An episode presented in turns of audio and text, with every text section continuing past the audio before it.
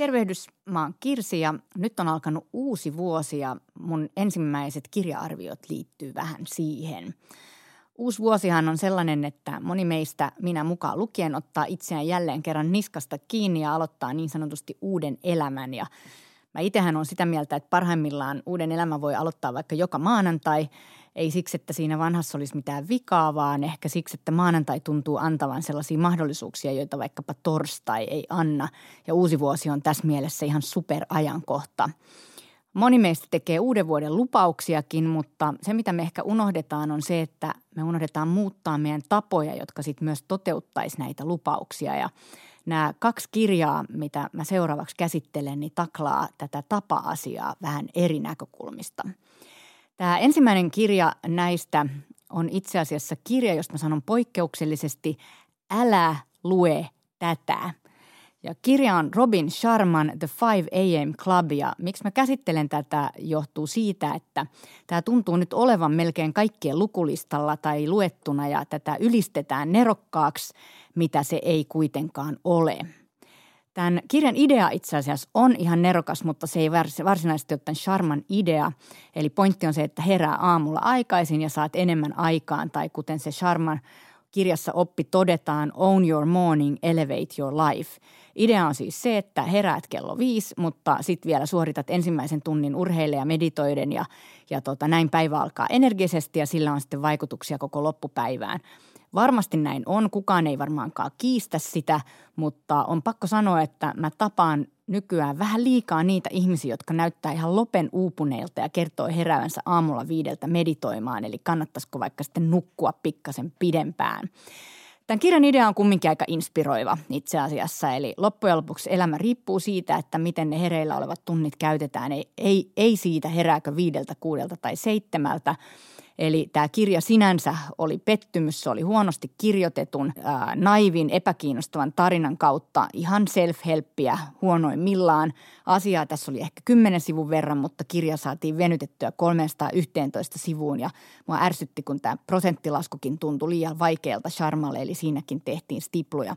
Sieltä löytyi kumminkin yksi lause, joka on musta hyvä, joka on, että smallest implementations – is always worth more than the grandest of intentions. Eli kannattaa tehdä asioita eikä vaan meinata. Mutta ehkä se muutama tunti, mikä meni tämän kirjan lukemiseen, olisi kannattanut käyttää johonkin muuhunkin. Ja tämän, tämän sanottua, niin en siis kiistä sitä, etteikö kannattaisi herätä aamulla aikaisin ja tehdä kiinnostavia asioita. Kirja, joka sen sijaan kannattaa lukea, on James Clearin kirja Atomic Habits, Tiny Changes Remarkable Results. Se on hyvä – se on konkreettinen, se on tieteeseen perustuva opas tavoista, niiden rakentamisesta ja toisaalta huonojen tapojen hävittämisestä. Tämä kirjan kirjoittaja, sillä on oma tämmöinen vähän traaginenkin kokemus ja sitä kautta se käsittelee näiden pienten tapojen hyödyllisyyttä ja toisaalta niiden niiden äh, ehkä rakentamisen vaikeutta ja toisaalta niiden elämää muuttavaa vaikutusta. Tässä on tosi paljon hyviä käytännön neuvoja.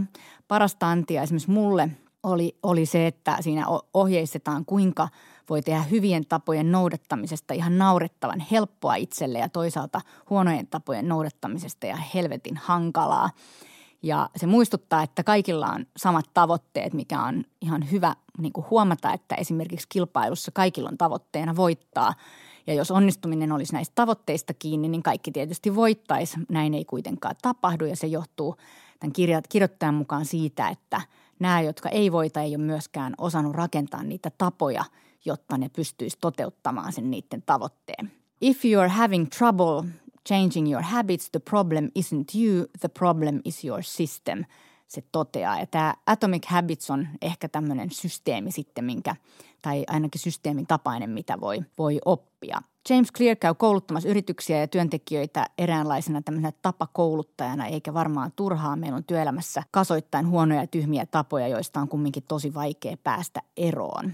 Se, mikä tässä oli ehkä vielä kiinnostavaa, oli se, että, että kuinka niin kuin millaisia tapoja meillä on. Meillä on erilaisia tapoja. Osa niistä, ne vahvimmat tavat on semmoisia, jotka on osa meidän identiteettiä. Ja se ehdottaa, että ensin kannattaisi listata omia tapoja ja sitten merkata niistä, että onko ne huonoja, hyviä vai neutraaleja.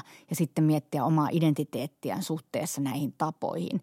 Mitä tiukemmassa se huono tapa on osa, osana sitä identiteettiä, sitä hankalampi sitä on karistaa.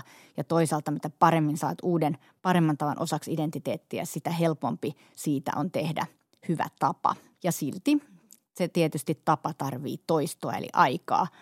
Ja siksi tämän kirjankin nimi on varmaan Atomic Habits eikä vaikka Massive Habits. Pienestä on hyvä aloittaa. Eli se kirja, joka siis kannattaa lukea, on James Clear Atomic Habits, Tiny Changes, Remarkable Results.